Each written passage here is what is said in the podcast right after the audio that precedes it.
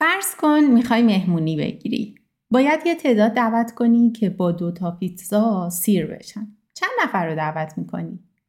حالا فرض کن بعد از خوردن اون دوتا پیتزا قرار بسات بازی به راه کنید. یه بازی باحال که اصلا ندونی زمان داره چجوری میگذره. این جمع صمیمی و دوستانه شما می‌تونه یه تیم دو پیتزایی باشه در خیل یک میلیون کارمندی شرکت آمازون.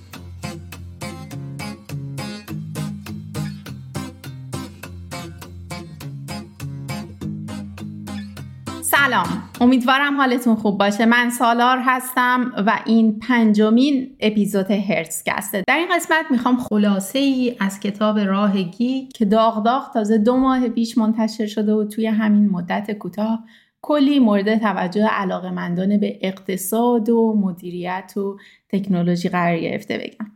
کتاب این موضوع رو بیان می‌کنه که گیک های تکنولوژی با اینکه از مدیریت سرشته چندانی نداشتن اما فرهنگ تجاری جدیدی رو ایجاد کردن که سریع برابری خواه مبتنی بر شواهد استدلالگر و خودمختاره. و مهمتر از همه از لحاظ اقتصادی خیلی خوب کار کرده. چجوری ممکنه آخه؟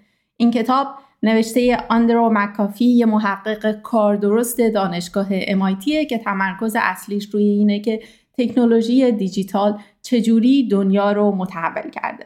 اگه یه سری به صفحه ویکیپدیاش بزنید گفته که توی 11 سالگی پدر مادرش از همدیگه جدا شدن و بعدش هم دوستای زیادی اطرافش نداشته از این بچههایی بوده که خیلی ها ممکنه بگن که یه خورده عجیب غریب بچهه همه اینا و البته تمایل خیلی زیادش به ریاضی و انگلیسی هولش داده به سمت اینکه غرق بشه توی دنیای کامپیوتر و یه جورایی توی دستبندی گیک ها قرار بگیره. دکتراشو از دانشگاه هاروارد گرفته اما دوتا لیسانس و دوتا فوق لیسانس هم از MIT داره.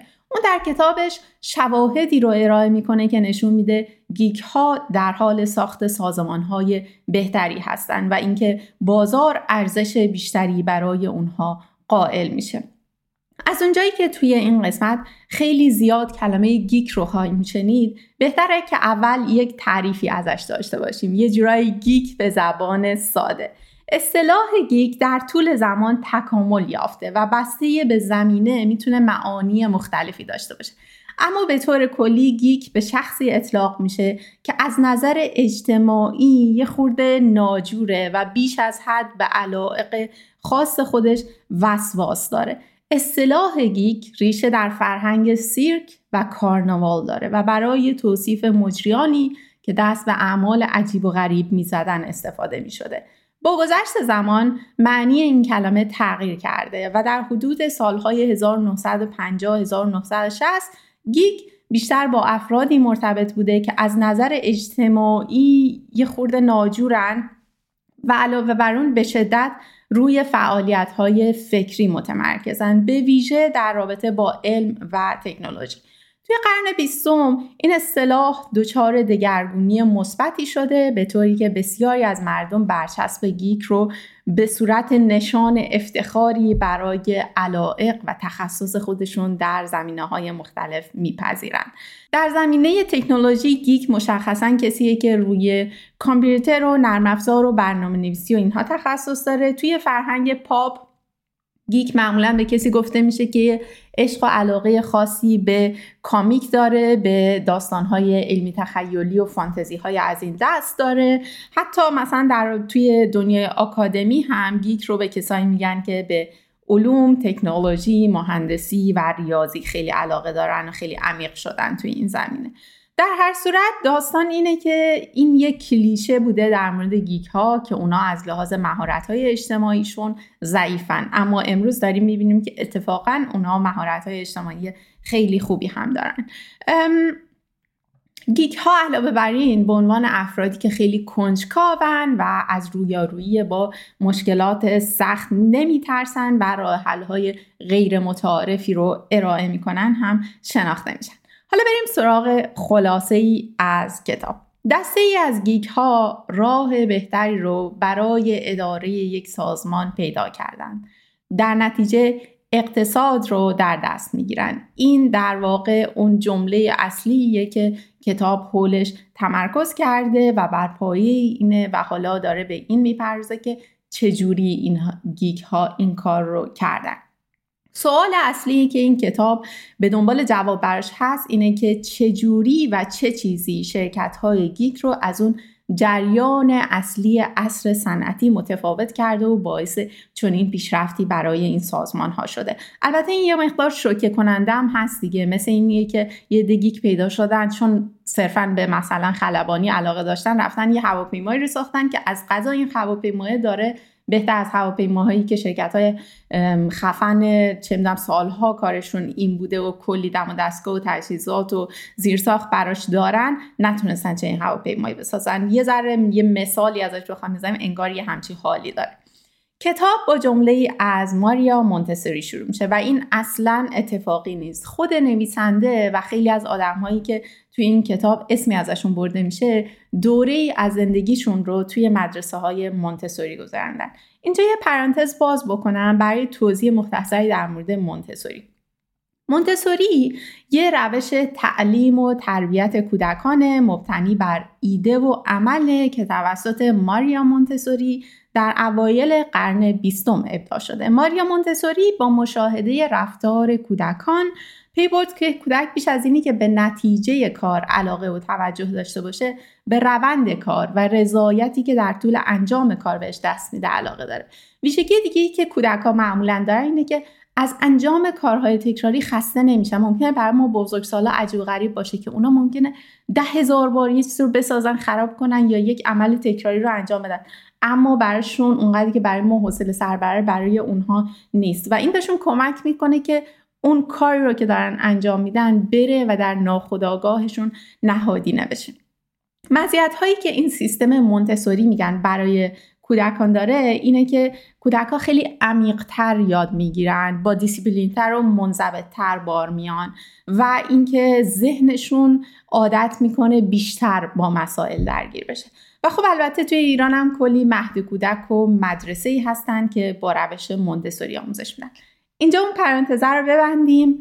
خب بریم سراغ ادامه داستان. اونطوری که نویسنده میگه این کتاب در مورد اون چیزی که یه دسته از متخصصای کامپیوتر ساختن نیست. در واقع در مورد دستاوردهای اونا توی صنعت کسب و کاره و چجوری اونا تونستن یه راه حلایی رو بدن که چنین شرکت های مدرنی رو بسازن.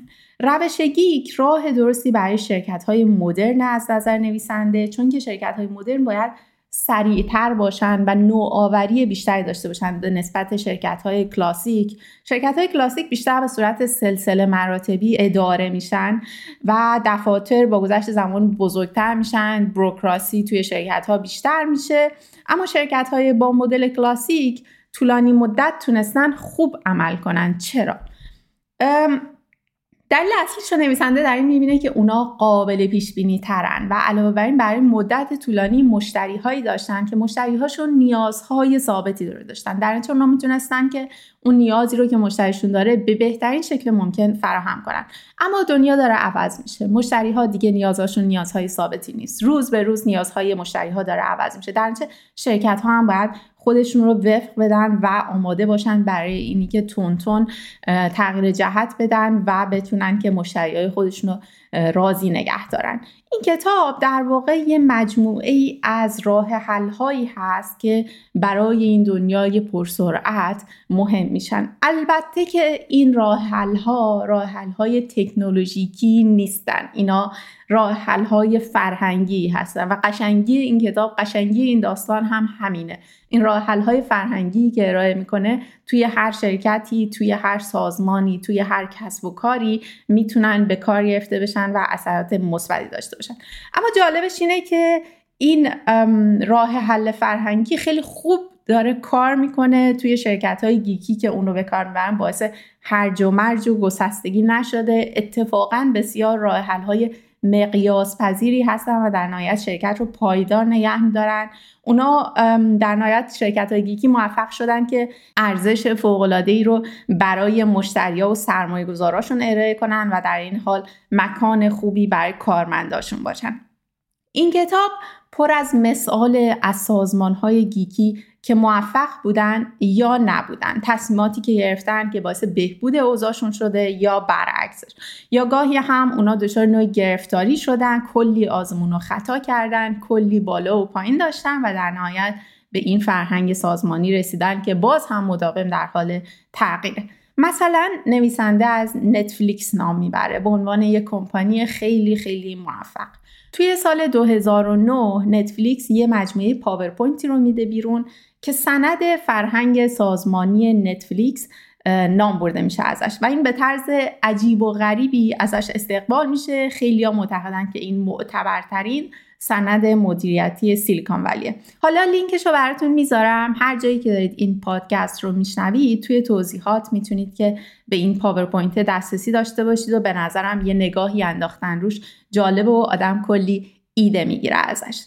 نویسنده معتقده که گروهی از گیک ها اکنون همون کار رو کردن که ماریا مونتسوری برای مدارس انجام داده بود. اینا همون کار رو برای شرکت ها انجام دادن.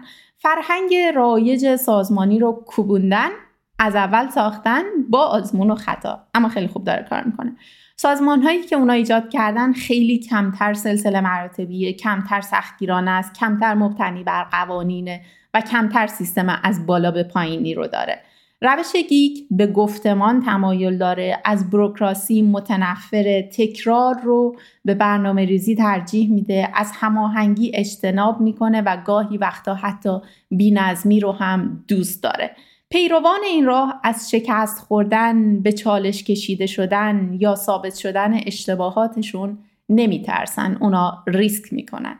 برای درک اینکه چرا روش گیک اینقدر خوب کار می‌کنه نویسنده توی این کتاب به طور موازی که داره توضیح میده که چه قوانینی یا چه فرهنگی توی این سازمان های گیک وجود داره سعی می‌کنه به تحقیقاتی که در زمینه علوم اجتماعی و روند تکامل بشریت و اینها هم میگذره یه نگاهی بندازه. و ببینه که آیا یافته های اون بخش از دانش هم همخانی داره با اون چی که گیک ها در پیش گرفتن یا نه. یک جورایی انگار می‌خواد که تئوری و عمل رو در کنار همدیگه قرار بده. در واقع میاد میگه که توی روند تکامل یک بخشی از تکامل مربوط به تکامل فیزیولوژیکی بشر بوده. اما یک بخش خیلی مهمی از تکامل هم تکامل فرهنگی بشر بوده که در طول قرنها اتفاق افتاده و اینجا بیشتر به اون بخش تکامل فرهنگی ارجاع میده. خب به این ترتیب بریم وارد فصل اول این کتاب بشیم. اینجا میاد یه اصطلاحی رو میگه به اسم گیکدام مثل مثلا کینگدام که میگیم این گیکدام سرزمین گیک ها و میگه راه رسیدن به اون یه اتوبان چهار بانده است و در طول کتاب بارها و بارها به این چهار تا باند چهار تا مفهوم اشاره می‌کنه و سعی می‌کنه که اونا رو پررنگ کنه. میگه که سازمان های گیکی خیلی لباس های کژوال و غیر رسمی و چلوبلتری میپوشن. معمولا تصویری که ما ازشون داریم اینه که میان وعده های آنچنانی دارن سگ با خودشون میارن سر کار میزای فوتبال دستیشون به راه و ساز به راه و کلی از این بازی های از این دست. اما میگه که خب این نیست که عامل موفقیتشونه. ما فکر نمی کنیم که آدما با هودی ها و با هاسکی ها هست که به چنین موفقیتی رسیدن. پس ببینیم تفاوت کلیدی در چی هست یا در واقع هنجارهای گیک ها توی سازمانشون چیه؟ وقتی میگیم که به روش گیک این دقیقا در مورد هنجارهایی هست که اونا دارن. و هنجار یعنی رفتارهایی که اعضای یک گروه از یکدیگر انتظار دارن هنجارها برای هر سازمانی خیلی مهمن و مثل عملا پلیس اون سازمان پلیس اون جامعه عمل می‌کنن. اگه بخوایم به تعریف خیلی ساده تری ازش برسیم مثلا همون چیزیه که ما به عنوان جو سازمان می‌شناسیم که خیلی تاثیر می‌ذاره به شیوه های مختلف روی رفتار تک تک آدم ها توی سازمان. حالا اون چهار تا راه رو در واقع چهار تا باند اتوبان رو معرفی کنیم. میگه باند اول science یا علم هست. انجام آزمایش ها تولید داده ها بحث در مورد چگونگی تفسیر شواهد. راه دوم ownership یا مالکیت هست. در مقایسه با سازمان های عصر صنعتی شرکت های گیک سطح بالاتری از استقلال شخصی توانمندی و مسئولیت رو برای اعضا تعریف می‌کنن. راه سوم یا باند سوم speed یا سرعت هست. میگه اونا ترجیح میدن به دستیابی به نتایج با تکرار سریعتر به جای برنامه ریزی کردن گسترده برای رسیدن به یک محصول بی نقص و چهارمین و آخرین هنجار گیک ها openness یا باز بودنه. باز بودن برای به چالش کشیدن و به چالش کشیده شدن. باز بودن برای به اشتراک گذاشتن آزادانه اطلاعات. پذیرا بودن از استدلال، ارزیابی و حتی گاهی تغییر جهت. شرکت های گیک مثل گوگل برای بسیاری از تصمیم ها رویکردی سختگیرانه و بر مبنای داده ها دارند. همچنین برای تعاملات برابر و غیر سلسله مراتبی تلاش می‌کنن. در بسیاری از شرایط در واقع گیک ها در مورد بی ساختار بودن خیلی سختگیر هستند. همونطوری که بارها و بارها توی این کتاب میگه گیک ها در مورد رسیدن به ماهیت اساسی هر مشکلی هر مسئله خیلی وسواس دارن. در چه میرن؟ ته اون داستان رو در میارن. و وقتی که می‌خواستن برن ته داستان business و کسب و کار رو در بیارن اومدن گفتن که آقا بریم ببینیم که چه مشکلی دارن این شرکت های با مدل کلاسیک. اونا میگن که ما نحوه تصمیم گیری, تصمیم گیری رو دوست نداریم توی این شرکت ها نحوه سازماندهی یه پروژه به نظر ما غلطه. نحوه تعامل آدم ها توی اون شرکت باید یه مدل دیگه ای باشه. نحوه اشتراک گذاری اطلاعات اصلا این مدلی نیست که توی شرکت های کلاسیک اجرا میشه. گیک ها به این نتیجه رسیدن که بسیاری از این فرضیات توی مدل کلاسیک فرضیات بدی هستن. خیلیشون به خاطر این بدن چون قدیمی هن.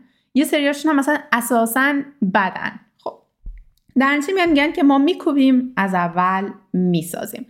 اونا میان شرکت هایی که خودشون رو ارتقا دادن و از روش گیک استقبال کردن با تمام تفاوت هایی که با هم دیگه دارن اما توی این چهار تا هنجار علم مالکیت سرعت و باز بودن وجه اشتراک دارن.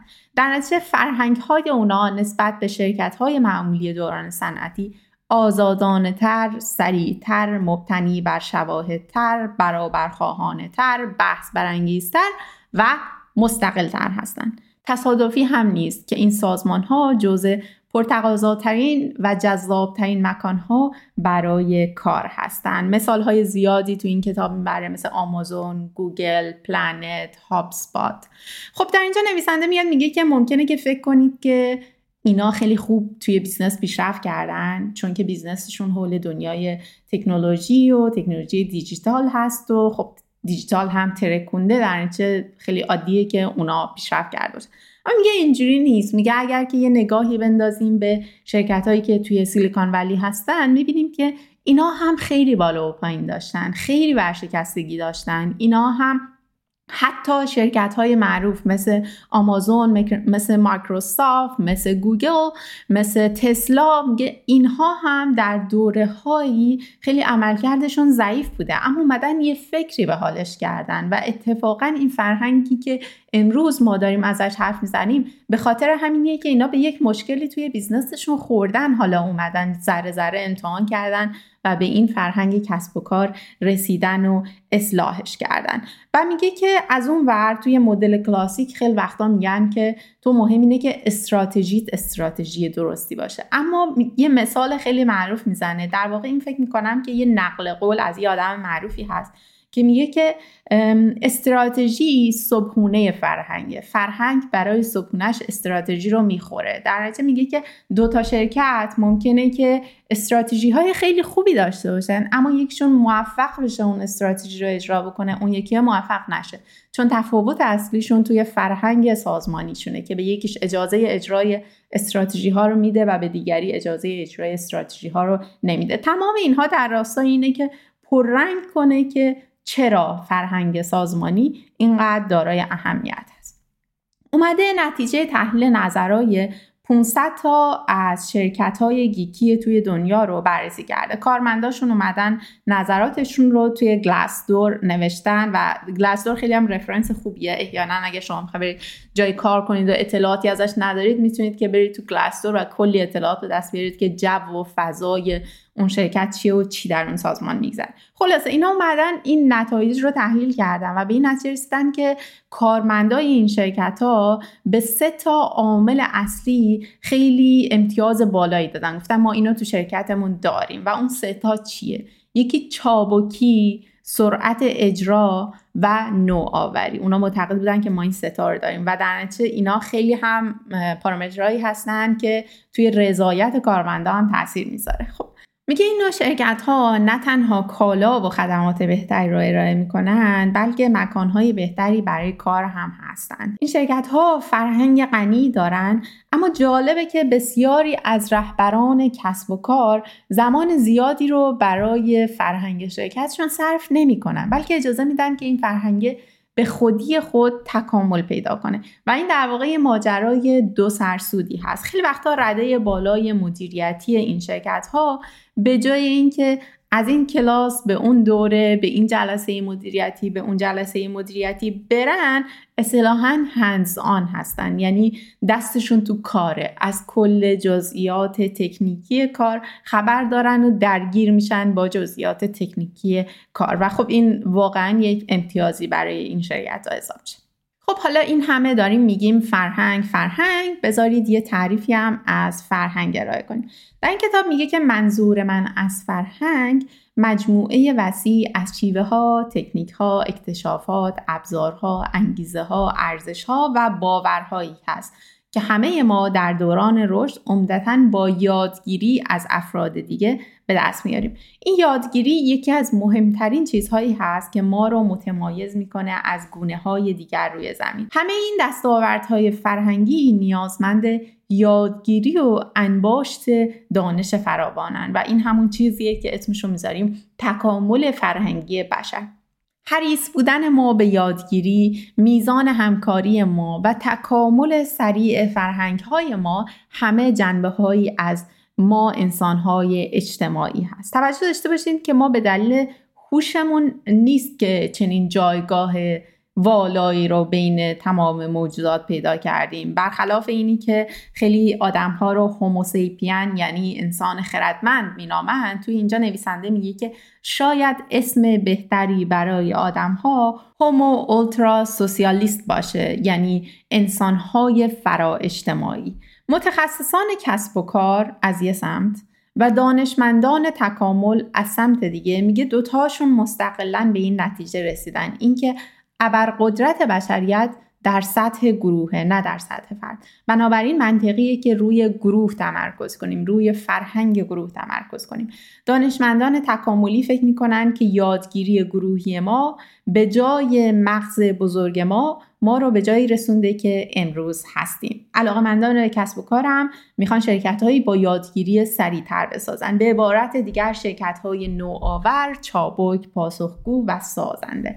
و به همین طریق تلاش های خودشون رو بر روی بهبود گروه متمرکز می‌کنن تا بر روی فرد.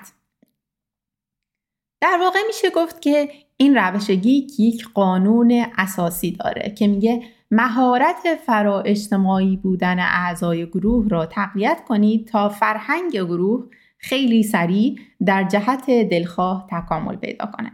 خب از اینجا به بعد هم نویسنده میاد و هر کدوم از اون چهار تا هنجار اساسی هر کدوم از اون چهار تا باند اتوبان رو که نام بردیم هر کدوم رو میاد بیشتر بررسی می‌کنه. به عنوان اولین هنجار از علم شروع می‌کنه. میگه ما به عنوان آدم دو تا ویژگی داریم. که اینا یه ربطایی هم به همدیگه دارن. ویژگی اول اینه که ما بیش از حد اعتماد به نفس داریم که البته چیز بدی هم نیستا. و ویژگی دوم اینه که ما خطاهای شناختی زیادی رو داریم و یکی از اون خطاهای شناختی سوگیری تایید هست. یعنی چی؟ یعنی مثلا ما میام یه قضاوتی که در نتیجه بیش از حد اعتماد به نفس داشتنمون هست رو می‌کنیم. بعد حالا فعالانه میریم میگردیم که شواهدی برای این قضاوت خودمون پیدا کنیم. و در نتیجه میایم اون شواهدی رو می‌بینیم که تایید کننده این نظر و ایده و قضاوت ما هستن و اون شواهدی رو که کاملا برعکسش رو نشون میدن اونا رو کم اهمیت جلوه بدیم. یه جورایی میگه ما انگار درونمون یه دبیر مطبوعاتی داریم که این کارش اینه که ما رو خوب جلوه بده به ما اعتماد به نفس بده. و البته این یه مهارتیه که به دلیل همون اجتماعی بودن ما ما بهش نیاز داریم خب؟ اما میگه که خب این چندان خوب نیست برای کسب و کارمون برای اینی که امکان اشتباه رو برای ما زیاد می‌کنه و توی کسب و کار خیلی, را خیلی جایی برای اشتباه نیست. و در ادامه میاد میگه که این مشکل مزمنی که ما داریم که بیش از حد اعتماد به نفس داریم و از اونور در معرض سوگیری تایید هستیم شامل حال هممون میشه. دانشمند و غیر دانشمند نداره. هممون درگیر این داستان هستیم. خب. ولی از اون ورش میگه که این هم جالبه که بدونیم که ما همون قدری که بد هستیم توی ارزیابی نظرات خودمون ایده های خودمون همونقدر خوب هستیم توی ارزیابی نظرات دیگران ایده های دیگران.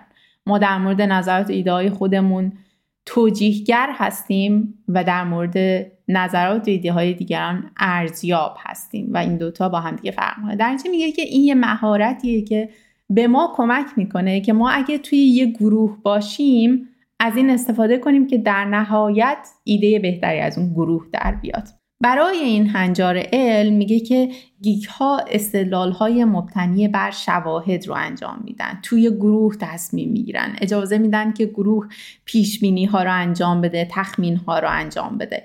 دنیای تجارت از یک جهت اساسی بسیار شبیه به دنیای علمه و اون اینه که فرضیه های نادرست دووم نمیارن. پس همه چه بخوان چه نخوان باید که توی این مسیر حرف بقیه رو بشنون مشارکت داشته باشن و توی گروه فعالیت داشته باشن. بسیاری از افرادی که می‌خوان توی این حوزه موفق بشن مجبور به بحث و جدل هستن برای اینکه می‌بینن این روش روشیه که کار می‌کنه. افراد موفق و افرادی با بزرگترین ایگوها که در اینجا مثلا مثالی که می‌زنه میگه که در مورد استیو جابز میگه حتی استیو جابز هم درسته که داد و بیداد می‌کرد و آدما رو محکوم می‌کرد و تحقیرشون می‌کرد و علم می‌کرد و بل می‌کرد.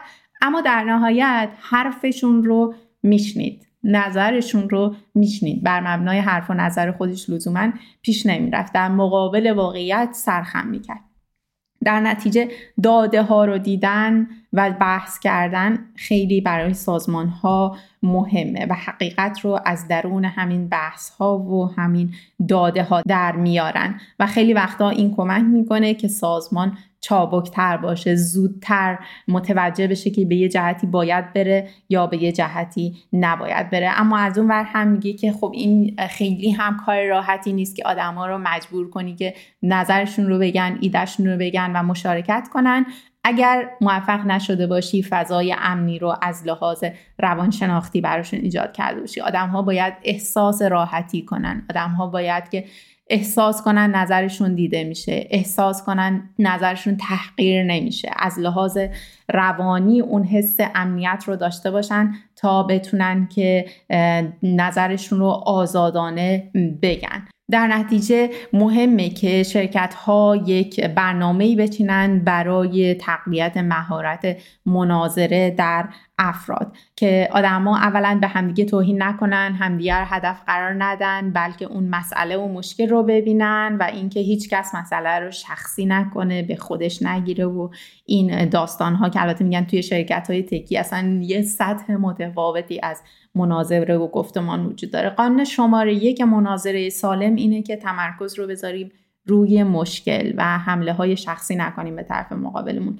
مثال واضحش اینه که اون مدلی که توی مناظرات انتخاباتی جلو میره اونجوری نباشیم. اگه اونجوری نباشیم دیگه فکر کنم که اوکی باشه. حالا یه سری مثالم می‌زنه در مورد اینکه خب وقتی داریم میگیم داده و دیتا و شواهد مثلا چه مثلا یه توضیح خیلی کلی میده در مورد تست AB که مثلا اولین بار توسط گوگل این امتحان شده و ایده اینه که اگه در مورد دو تا چیز شک دارید دو تا ایده دو تا نظر دو تا بخش سیستم اونا رو به مشتری یا یه مدل ساده ایشون رو به مشتری ارائه کنید و بر مبنای feedback ی که می‌گیرید بگید که خب حالا سناریوی A بهتره یا سناریوی B بهتره که الان خیلی رایج شده و حتی شما توی اینستاگرام هم می‌بینید که خیلی اینفلوئنسرها هم از این تستای A-B استفاده می‌کنن. یه نکته دیگه در مورد دیتا و اندازگیری metric ا اینه که نباید که تصمیما رو بسنده کنید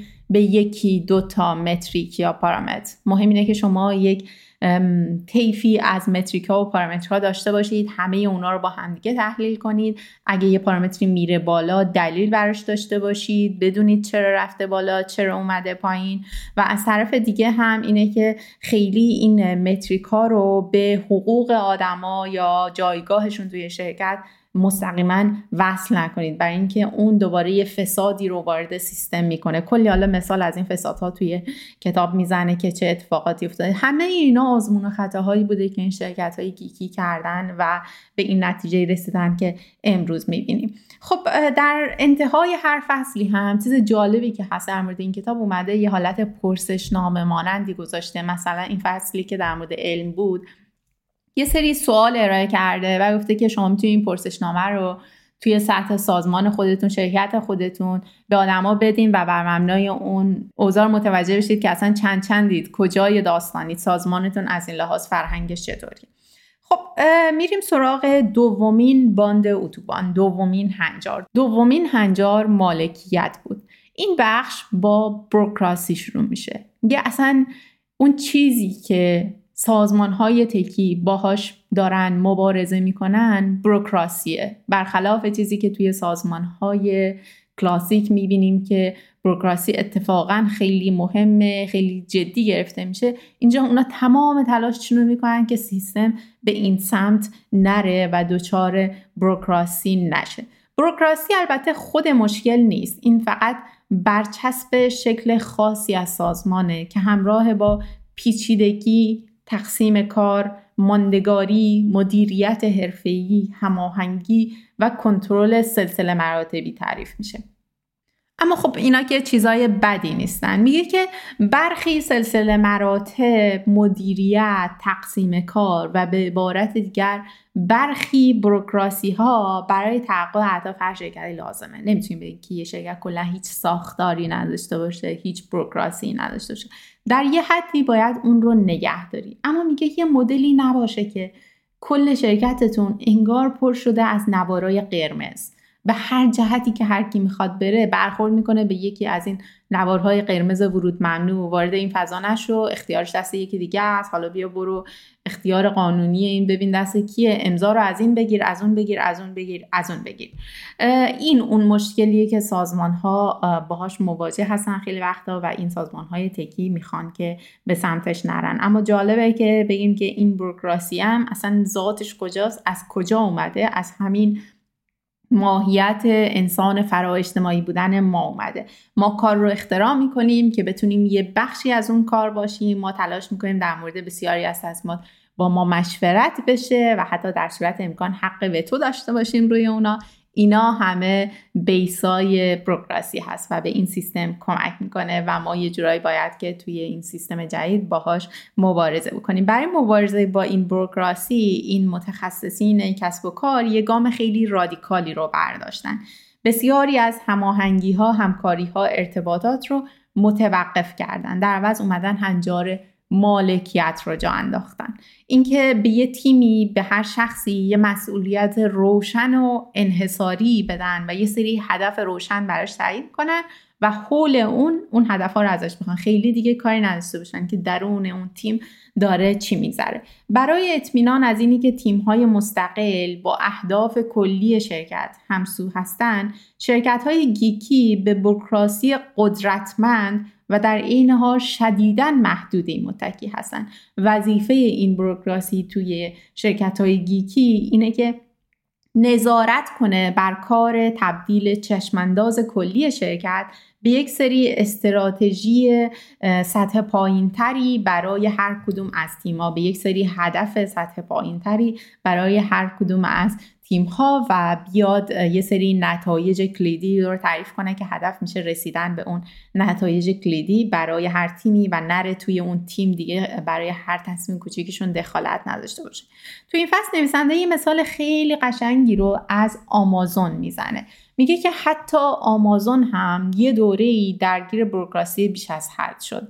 بعد جف بزوس اومد گفت که چیکار کنیم؟ چیکار نکنیم؟ در نهایت ایدهش این بود که بیاد یه سیستم کلی رو بسازه که همه این سیستم رو بدونن توی شرکت و بتونن تیم های کوچولو کوچولو تعریف کنن توی این سیستم کلی. حالا هر تیمی بره برای خودش تصمیم بگیره. هر کاری که می‌خواد بکنه بکنه. ولی در نهایت عملکرد اون تیمه به صورت دوره‌ای توی این سیستم سنجیده بشه. اگه عملکردش خوب بود که خوب بود ما کاری نداریم توی تیم اصلا داره چیکار می‌کنه چه تصمیماتی گرفته میشه و به چه جهتی میره. اگه عملکرد دوره‌ایش نتایج مثبتی نشون میده یعنی کارشون درسته. اگه نتایج مثبتش رو نشون نمیده یعنی یه جای کار میلنگه اون وقت حالا باید یه فکری به حال اون کرد. در واقع میاد به جای کنترل کردن هر تصمیمی توی شرکت میاد مشاهده پذیری رو توی شرکت بیشتر می‌کنه. خب برای این کار آمازون اومده که یه نرم افزار داخلی نوشته که بتونه برای مصارف داخلیش ازش استفاده کنه و این سیستمی که گفتیم رو را بندازه. اما بعدا گفته که خب حالا من این سیستم رو دارم دیگه. بیام بفروشمش به بقیه شرکت ها اونا هم قطعا از این مشکلات توی سازمانشون دارن. خب به عنوان یه محصول ازش استفاده کرده. حالا جالبه که بدونید در نهایت این ختم شده به سیستم AWS آمازون و ورود اون به سرویس های ابری. geek ها از micromanaging فراری‌ان دوست دارن اختیار کار رو تا جایی که میشه بدن به دست تیم ها همون تیم هایی که اول داستان گفتیم مثلا تعریف آمازون از تیم دو پیتزایی که میگه این سایز یه تیم خوبه مثلا بزرگتر از این بهتره که تیما نشن. تیمایی که توانمند میشن مسئولن پاسخگوان و خودمختارن. و این فرهنگیه که یه عده مهندس geek ساختنش. خب به این ترتیب میریم وارد فصل بعدی هنجار بعدی و در واقع بند سوم این اتوبان میشیم که سرعت هست. این فصل هم با یه مثال شروع میشه که داره تسلا رو با ولکس واگن مقایسه می‌کنه. مسئله در مورد اینه که یکیشون خیلی سریعتر تونسته یه محصولی رو بده بیرون و وارد بازار بشه و در واقع رقابت بکنه و قطعا اون محصول بی و نقص نبوده. اما پارامتری که توی دنیای گیک ها خیلی اهمیت داره اینه که اولین نفر باش که اون محصول رو میدی تو بازار. مهم نیست اون محصول چقدر بده چقدر عیب و نقص داره. ولی سریع باش. بجون اولین نفر باشی که اون محصول رو میدی توی بازار. در مورد سرعت یه سوال اساسی هم اینه که همه می‌دونن که تأخیر توی کارها چیز مناسبی نیست دیگه. نه مدیران ازش راضیان نه در نهایت مشتری ها ازش راضیان. همه توی این سیستمی که تأخیر داشته باشه دارن ضرر می‌کنن. اما چرا هنوز نتونستن این مشکل رو سازمان ها حل بکنن؟ هنوز یک برنامه‌ای که میریزن یک پروژه‌ای رو که دارن انجام میدن خیلی وقتا می‌رسه به ددلاین پروژه و هنوز کلی از کار رو زمینه و انجام نشده و پروژه جمع نشده. حالا مسئله اینه که خب بیام یه راه حلایی رو بسنجیم که بتونیم این تاخیره رو کم کنیم. جوابی که برای این سوال دادن گفتن که باید بیان یه سیستم چابک یا اجایل بسازیم. خب این سیستمه باید که حالا نه تنها می‌تونه تاخیر رو برطرف کنه بلکه مثلا فرض کنید که وسط راه کارفرما یا مشتری نظرش عوض میشه. خب میگه که من می‌خوام فلان پارامتر رو تغییر بدم. شما مجبور نباشی که بکوبونی از اول بسازی که توی یه سیستم سنتی خیلی وقتا ممکنه که دلیل اصلی تاخیر این باشه. یا اینکه نه مثلا شما یه تیمی توی پروژه داری که اصلا خوابه دیگه یادش رفته که قرار بوده کار بکنه. خب هر دفعه هم ازش می‌پرسی آقا می‌رسیم دیگه آخره مثلا ددلاین دو ماه دیگه است ماه دیگه است دو سال دیگه است می‌رسیم دیگه. میگه آره بابا می‌رسیم چرا نرسیم؟ ولی شما هیچ پارامتری نداری که بدونی که داره راست میگه یا داره همینجوری یه چیزی بهتون میگه؟ تا می‌رسی آخر پروژه اونجا معلوم میشه که طرف یا این تیم راست گفته یا دروغ گفته. بچه باید بیای یه تدبیری و بیاندیشی که در وسط راه متوجه بشی. اگه یه قسمت کار عقب نرسیده نمی‌رسه یه فکری به حال این داستان بکنی. اینا همه یک بخشی از سیستم اجایل یا چابک هست. این اسم اجایل یا چابک همجوری علک علکی نیست. این داره ارجا میده به یک منیفستی که توی سال 2001 اومد بیرون. توی سال 2001 17 تا دیولوپر دیولوپر نرم افزار اینا توی دور هم جمع شدن یه جایی توی یوتا و درباره روش های توسعه سبکتر نرم افزار با همدیگه بحث کردن. در نهایت اونا یک سندی رو دادن بیرون که شامل چهار تا در واقع ارزش کلیدی بود و در کنار اون دوازده تا اصل کلی رو داشت. و اونا اسم اینو گذاشتن Manifest for Agile Software Development. خیلی ازش استقبال شد. نه تنها توی دنیای نرم افزار بلکه توی زمینه های دیگه. این رو هم براتون لینکش رو می‌ذارم. به نظرم خیلی خوبه که برید یه نگاهی بهش بندازید و ببینید که اینها در سال 2001 که الان میشه 23 سال قبل چه تصمیم گرفتن و چه منیفستی رو نوشتن و چه اصولی رو اونجا تعریف کردن. از بین این دوازده تا از تقریبا همشون داره در نهایت می‌رسه به این چهار تا هنجار کلی گیک ها. به علم به مالکیت به سرعت و به باز بودن. برای مثال دو, اصل دو, دو تا از اصلا کاملا در مورد مالکیت میگه که ساخت پروژه ها حول افراد با انگیزه. محیط و حمایتی را که نیاز دارند به آنها بدهید و برای انجام کار به آنها اعتماد کنید.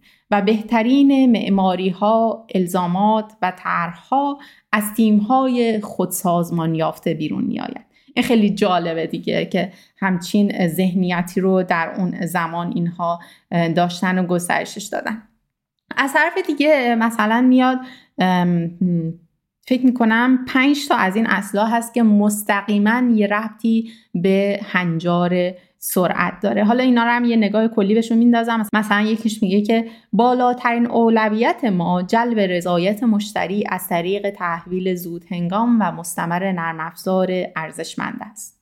دو از درخواست های تغییر استقبال کنید حتی اگر در اواخر توسعه باشد.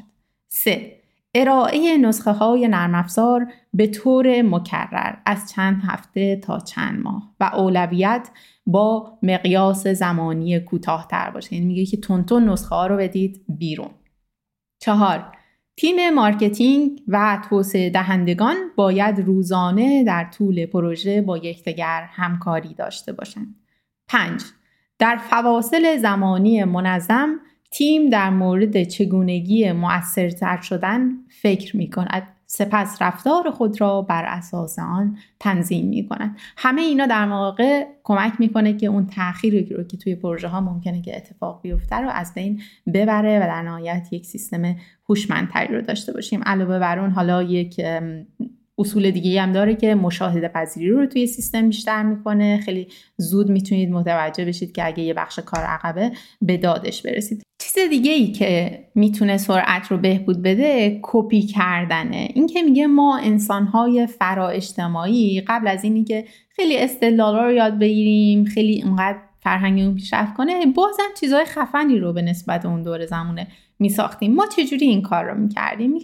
ما کپی می‌کردیم. ما ذاتا خوبیم توی کپی کردن. اما در مورد کپی کردن میگه که ما نگاه می‌کنیم به یک مدلی و از روش کپی می‌کنیم. اما به طور کامل کپی نمی کنیم و علاوه بر اون ما بیش از حد تقلید می کنیم یعنی مثلا یه مثال خندهداری در مورد این می‌زنه میگه که مثلا خلبانایی که امیدوار بودن مثل چاک یگر پرواز کنن فقط سعی نکردن از مانورهای هوایی اون کپی کنن. حتی لهجه اون رو هم سعی کردن که کپی کنن با اینکه می‌دونستن تأثیری توی مهارت پروازشون نداره. در هر صورت میگه که ما با این کپی کردنه می‌تونیم هر چیزی رو بهبود بدیم. توی هر دور کپی کردن ما از اونجایی که ما کامل کپی نمی کنیم ممکنه که بین ما آدمایی پیدا بشن که یهو مثلا 5 درصد اون چیزی رو که کپی کردن بهتر از اون مدل بسازنش خب؟ و این باعث میشه که جامعه به مرور پیشرفت کنه. به دلیل همون تک تک آدمایی که یه خورده دارن توی این مسیر کپی کردن یه چیزی هم می‌ذارن روش رو بهتر میسازنش. و علاوه بر اون میگه که ما می‌تونیم به عنوان انسان ها همزمان به چند تا مدل نگاه کنیم و این تیکر رو از این کپی کنیم اون تیکر از اون اون تیکر از اون اون تیکر از اون و در نهایت محصول نهایی که می‌سازیم از تک تک اون مدل ها بهتر باشه. یعنی ما می‌تونیم توی کپی کردنمون ترکیب رو هم داشته باشیم. که همه اینا چیزایی بودن که به ما انسان ها کمک کردن و الان اینها چیزایی هستن که شما توی شرکت های گیکی هم میبینیدشون. اونها همچنان دارن از این شیوه استفاده می‌کنن. اگه یه جایی یه بخشی از سیستم رو یه ماژولی از سیستم رو می‌تونی کپیش کنی بذاریش توی یه سیستم دیگه ای می‌تونی بخشی از یه پروژه ای رو برداری یه خورده تغییرش بدی یا ندی بذاریش توی یه پروژه دیگه ای یعنی که کلی جلوی دیگه چه کاریه بشنی همه چیز رو از اول بسازی. تا اون جایی که می‌تونی کپی کن و بهبود بده. این راهکاریه که شرکت های geek ی در پیش گرفتن و میان برای اینی که این رو پیاده سازی کنن میگن پروژه ها رو بیا ماژول ماژول کن تیکه تیکشون کن. و حالا هر کدوم از این تیکه ها رو مثلا برای تیکه شماره یک بیا مثلا نسخه های مختلفی ازش بساز که حالا ممکنه یه خورده با هم دیگه فرق داشته باشن. خب بعد اون وقت می‌تونی هی اینا رو میکس و match کنی دیگه. می‌تونی یه, یه ماژول رو از اینجا برداری با یه ماژول از یه جای دیگه سر هم کنی تحویل بدی. خب یا مهمتر از اون اینه که وقتی که بازار یا مشتری از شما یک تغییری رو می‌خواد شما دیگه قرار نیست که کل کد رو کل محصول رو بریزی دور از اول یه چیز دیگه بسازی بدی به مشتری که دیرم کنی مشتریم راضی نباشه از کارت. میای همون ماژولی رو که مرتبط با اون تغییریه که مشتری ازت خواسته اون رو برمیداری حالا اصلاحش می‌کنی بهبودش میدی یا جایگزینش می‌کنی یه کدوم دیگر می‌ذاری سر جاش و این خیلی سریعه و سیستم شما به این نحو کار می‌کنه. اما میگه این فقط در مورد نرم افزار نیست در مورد محصولات بر پایه نرم افزار نیست برای سخت افزار هم همین راه حل کار می‌کنه. و مثالی که براش می‌زنه مثلا میگه که ایلان ماسک که تسلا و سپیس ایکس رو داره توی هر دوی اینها از این روش استفاده کرده و در واقع می‌دونیم دیگه سپیس ایکس توی دو سه سال اخیر چقدر تلاش کرده برای در واقع این موشک های تجاری که داره که برن به سمت فضا و بتونن بشینن روی زمین دوباره و خیلی وقتا با شکست مواجه شده. اما اون پارامتر مهمی نبوده. برای اینکه هر دفعه درسته ما از بیرون نگاه کردیم ای نتونست نتونست. ولی اونا از خلال این کلی چیز رو یاد گرفتن. که بهشون کمک می‌کنه که در نهایت این مسیر رو سریعتر برن. و یه چیز دیگه هم که در مورد این سرعت مهمه میگه که یه سیستمی رو سر هم کن سریع بده تو بازار. feedback ش رو بگیر لحاظ کن و دوباره اون رو به بازار برگردون.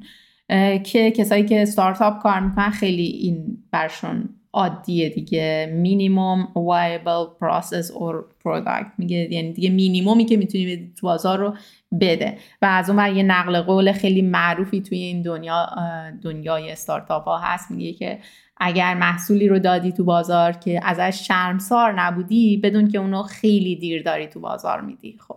ولی از اون بر هم میگن که خب آیا این اعتبار شرکت رو زیر سوال نمی‌بره که یه محصولی رو بدی که حالا چندان هم خوب نباشه؟ برای اونم یه راه حل دیگه داره میگه که محصول رو سریع بده تو بازار که جز اولین هایی باشی که داری اینو میدی تو بازار. حالا feedback ها رو بگیر حالا خودت هم می‌دونی از کدوم قسمت ها شرمسار هستی. تند تند برو سراغ این که اون اون قسمت ها رو برطرف کنی و نسخه های جدید از اون محصول رو تند تند پشت سر هم دوباره بده توی بازار رو آپدیت کن. این سرعت آپدیت کردنه هم یک بخشی از سرعت هست که توی این سازمان های geek ی خیلی دارای اهمیت میشه. و در نهایت میگه که برای این هنجار geek ی سرعت قانون اساسی کلیش اینه. میگه که برای تسریع در یادگیری و پیشرفت کمتر برنامه ریزی کن بیشتر تکرار کن. پروژه ها رو حول چرخه های کوتاهتری سازماندهی کن که در اون شرکت کنندگان بتونن کار خودشون رو نشون بدن. به همتایان و مدل ها دسترسی داشته باش. یعنی که به اطلاعاتی که قبلا توی شرکت به وجود اومده یا حتی از بیرون از شرکت به این اطلاعات باید دسترسی بدید تو شرکتت آدم ها باید بدونن که مثلا توی فلان پروژه که ممکنه به تیم اینا اصلا ربطی نداره این فلان ماژول قبلا طراحی شده در اینجا برن اونو بردارن یا ازش الهام بگیرن یا هر این سرعت رو افزایش میده. به مشتریان محصول را تحویل دهید و از فیدبک آنها استفاده کنید. اینا میشه هنجارهای کلی که حول سرعت توی این شرکت های گیکی وجود داره. به این ترتیب می‌رسیم به هنجار یا باند چهارم اون اتوبان که عنوانش هست اوپننس یا باز بودن. هنجار باز بودن می‌تونیم اون رو به عنوان باز بودن در اشتراک گذاری آزادانه اطلاعات باز بودن در پذیرش استدلال ها ارزیابی های مجدد در صورت, در صورت لزوم تغییر جهت دادن. این هنجار مخالف اون حالت دفاعی به خود گرفتن چسبیدن به وضعیت موجود و مواردیه که یه شرایط رو پیش بیاری که یه سری موارد اصلا نتونید شرکت راجبش بحث کنید در مقابل در سازمان های با مدل مدیریت کلاسیک الگوهایی رو می‌بینیم که از این دستن کنترل یک جانبه کنترلی که مدیر روی بقیه داره. تراش برای پیروزی و به حداقل رساندن باخت یا شکست سرکوب منفی گرایی اینها ممکنه که خیلیاش معقول هم به نظر برسن. اما در واقع خیلی هم مضرن برای اینکه یه جو دفاعی رو به وجود میارن و خیلی وقت باعث میشن که مباحثی وجود بیاد که اصلا دیگه کسی دوست نداشته باشه راجع به اونا حرف بزنه. گیک ها می‌دونن که دو هدف تلاش برای برد و به حداقل رساندن باخت هدف های جالبی نیستن. اینا اصلا کمکی به پیشرفت در دراز مدت نمی‌کنن. برای برنده شدن باید آزمایش انجام بدی باید ریسک کنی باید شرط بندی کنی تا بتونی در نهایت به موفقیت برسی. در سازمان های با فرهنگی گیکی شفافیت وجود داره. افراد به بخش زیادی از اطلاعات شرکت دسترسی دارن حتی اونایی که ممکنه بهشون هیچ ربطی نداشته باشه. اونا با عدم قطعیت راحتن اوکیان پذیرفتن عدم قطعیت رو. توی کتاب مثالهایی می‌زنه از مدیراملایی که در راستای این شفافیت و بهبود فرهنگ اوپننس توی شرکتشون حتی اومدن کارنامه عملکردی خودشون رو در سطح شرکت با بقیه به اشتراک گذاشتن. در واقع وقتی که یه شرکت مدیرعامل داره. یه بردی هم وجود داره که اون برده میاد عملکرد مدیرعامل رو دوره ای میسنجه و این مثالی که می‌زنه در واقع به اون ارجا داره. میگه که مدیرعامل اومده این اطلاعات رو با افراد شرکت در میون گذاشته و گفته که آره از نظر برد نقاط قوت من اینه نقاط ضعف من اینه و من این برنامه ها رو براش دارم این اهداف رو دارم این کار رو می‌کنم. حالا شما هر کی می‌تونه توی این به من کمک کنه یا علی بیان کمک کنید. هر کیم فکر می‌کنه که هر جای این برنامه می‌تونه که بهتر بشه فیدبکش رو به من بده. این در راستای اینه که اون فضای امن رو توی شرکت ایجاد کنه که آدما راحت باشن با به اشتراک گذاشتن نظراتشون اطلاعاتشون و هر آنچه از این دست هست. یا مفهوم دیگه ای که خیلی بهش اشاره می‌کنه میگه که کامان نالج یا دانش مشترک آدم ها رو توی سازمانت باید ببری بالا. آدم ها باید در جریان همه چی باشن. باید بتونن به هر اطلاعاتی که می‌خوان دسترسی داشته باشن. حتی اگه از نظر شما اون اطلاعات ربطی به اون آدم ها نداره. به این ترتیب شما مشاهده پذیری رو توی مجموعتون بالا می‌برید. میگه که هنجار اوپننس یا باز بودن یه جایگاه ویژه ای اصلا داره. چرا؟ برای اینکه یه جور نگهبانی هست برای اون سه تا هنجار دیگه. یه مکانیزم خود اصلاحی رو به مجموعه میده یه جورایی انگار مثلا همه آدمایی که توی شرکتن خودشون رو موظف می‌دونن که در راستای اون سه تا هنجار دیگه پیش برن و این اوپننس یه جورایی نگهبانی می‌کنه از اجرای درست سه تا هنجار دیگه. قاعده اصلی اینه که از چالش های وضعیت موجود استقبال کنید دانش عمومی یا کامان نالج رو برای مبارزه با حالت تدافعی و موضوعات غیرقابل بحث افزایش بدین. این بهترین راه برای قوی نگه داشتن روش geek هاست. روش geek ها یه روش خودکار و بی زحمتی نیست و کلی کار لازمه که این فرهنگ یا این هنجار هنجارهای علم مالکیت سرعت و باز بودن قوی نگه داشته بشن توی اون جو شرکت. حتی زمانی که اونها توی جای خودشون هستن هم بازم ممکنه یه سری اختلالات کلاسیک پیش بیاد برای اینکه ذهن ماها مدتهای خیلی زیادی با اون شیوه کلاسیک در ارتباط بوده و اون رو بیشتر دیده. نویسنده میگه که نمی‌دونم گروه بعدی شرکت های بزرگ و نوآور و با رشد سریع مشتریان و سرمایه گذارانشون رو از کجا خواهند آورد. اما می‌دونم که اونها از کتابچه راهنمای بیزنس دوران صنعتی پیروی نخواهند کرد. برای اینکه اون کتابچه راهنما دیگه به خوبی کار نمی‌کنه. شرکت هایی که توی دوران صنعتی رشد کردن اگه می‌خوان که وقتی گیک ها به شهر میان فرصتی پیدا کنن باید که کتاب بازی اون دوران رو به دور بریزن رو کتاب بازی گیک ها رو مطالعه کنن. خب این یه خلاصه ای از کتاب بود و امیدوارم که اگه موضوعاتش رو دوست دارید کتاب رو تهیه کنید و بخونید برای اینکه خیلی مثالای زیادی رو توی کتاب مطرح می‌کنه خیلی جزئیات زیادی رو میگه. من تلاش کردم که یک مختصری یک خلاصه جامعی رو ازش بگم ولی واقعا امکان پذیر نیست که بیش از این رو بگم. امیدوارم که تا همین هم که گفتم حوصلتون رو سر نبرده باشم. اینها مهمه که بخونیم روی طرز فکرمون تاثیر می‌ذاره به همون کمک می‌کنه که شاید راه حلهای بهتری برای پیشبرد کار خودمون بیزنس خودمون به ذهنمون برسه. فرقی نمی‌کنه چه کاری داریم انجام میدیم. اگه کار خودمونه اگه قصد داریم در آینده شرکت خودمون رو داشته باشیم.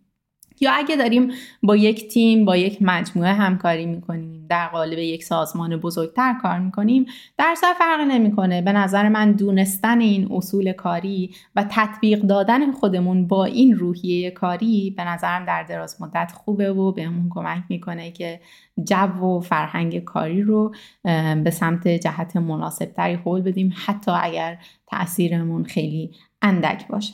اما اینکه بعد از خوندن این کتاب من خودم به شخصه برای خودم چه نکات عملی و راهکارهای عملی رو در نظر می‌گیرم که توی روزمرم بیشتر بهشون توجه کنم و بیشتر بهشون بپردازم رو اینجا تیتروار بهتون می‌خوام بگم. شاید که الهام بخش باشه. در رابطه با هنجار علم من سعی خواهم کرد که علمی تر با مسائل برخورد کنم. داد محورتر تصمیم می‌گیرم. سعی می‌کنم بیشتر روی مهارت های تفکر انتقادیم کار کنم. بیشتر در مورد خطاهای شناختی مطالعه کنم.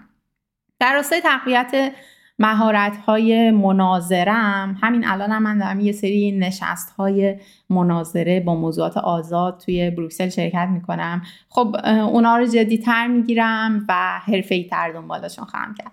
در مورد هنجار مالکیت یا اونرشیپ به نظرم اگه من پذیرفتم که توی تیمی باشم پروژه ای رو به عهده بگیرم اون پروژه رو باید از آن خودم بدونم. باید کار خودم بدونم. همونقدر در قبالش مسئول و دلسوز باشم. مسئولیت پذیری بیشتری رو در قبالش داشته باشم. که در نتیجه این امکان رشد و فرصت یادگیری بیشتری رو به من خواهد داد. اگه در این راستا اختیار کافی به من داده نشده حتما اون اختیار رو طلب خواهم کرد. در رابطه با هنجار بعدی که هنجار سرعت هست کاری که من خواهم کرد اینه که چیزهایی رو که بلد نیستم بیشتر رو دست بقیه نگاه خواهم کرد. بیشتر سعی می‌کنم کپی کنم بیشتر سعی می‌کنم مدل جور کنم برای خودم و از اونها الهام بگیرم از اونها ایده بگیرم. من قرار نیست همه چیز دان باشم اما باید بتونم که خیلی خوب بین ماژول ها ارتباط برقرار کنم. این مهارت رو توی خودم سعی می‌کنم که تقویت کنم. یه کورسی رو توی این کتاب معرفی می‌کنه که کورس دانشگاه MIT هست. با عنوان چجوری می‌تونیم تقریبا هر چیزی رو بسازیم. می‌ذارم توی برنامهم که اون کورس رو بگذرنم. اگه احیانا شما دارید این پادکست رو میشنوید و علاقه دارید بد نیست شاید که شما هم جوین بشید و با هم دیگه این کورس رو بگذرنیم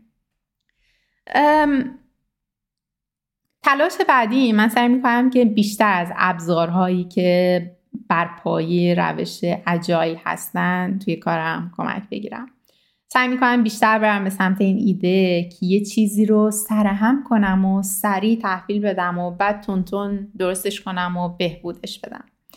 در مورد هنجار آخر که باز بودن هست سعی می‌کنم بیشتر feedback بدم بیشتر feedback بخوام. این هم خیلی مهمه که بیشتر feedback از بقیه آدم ها بخوام.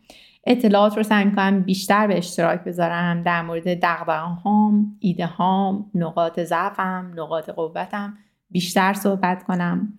بیشتر مشاهده می‌کنم شرایطی رو که میرم توی حالت دفاعی و سعی می‌کنم که اون شرایط رو تجزیه تحلیل کنم و به نظرم چیزهای جالبی از توش در خواهد خیلی خوشحالم از اینکه سازمانی که من توش کار می‌کنم به خیلی از این هنجارها پایبنده و خب من قدردانش هستم. الان با خوندن این کتاب بیشتر قدردانش هستم. اما اگه جایی هم می‌بینم که این هنجارها اونقدر که لازمه رعایت نمیشن حتما سعی می‌کنم که این فیدبک رو بدم و تلاشم رو بکنم در راستای اینکه جو سازمانیمون بهتر بشه.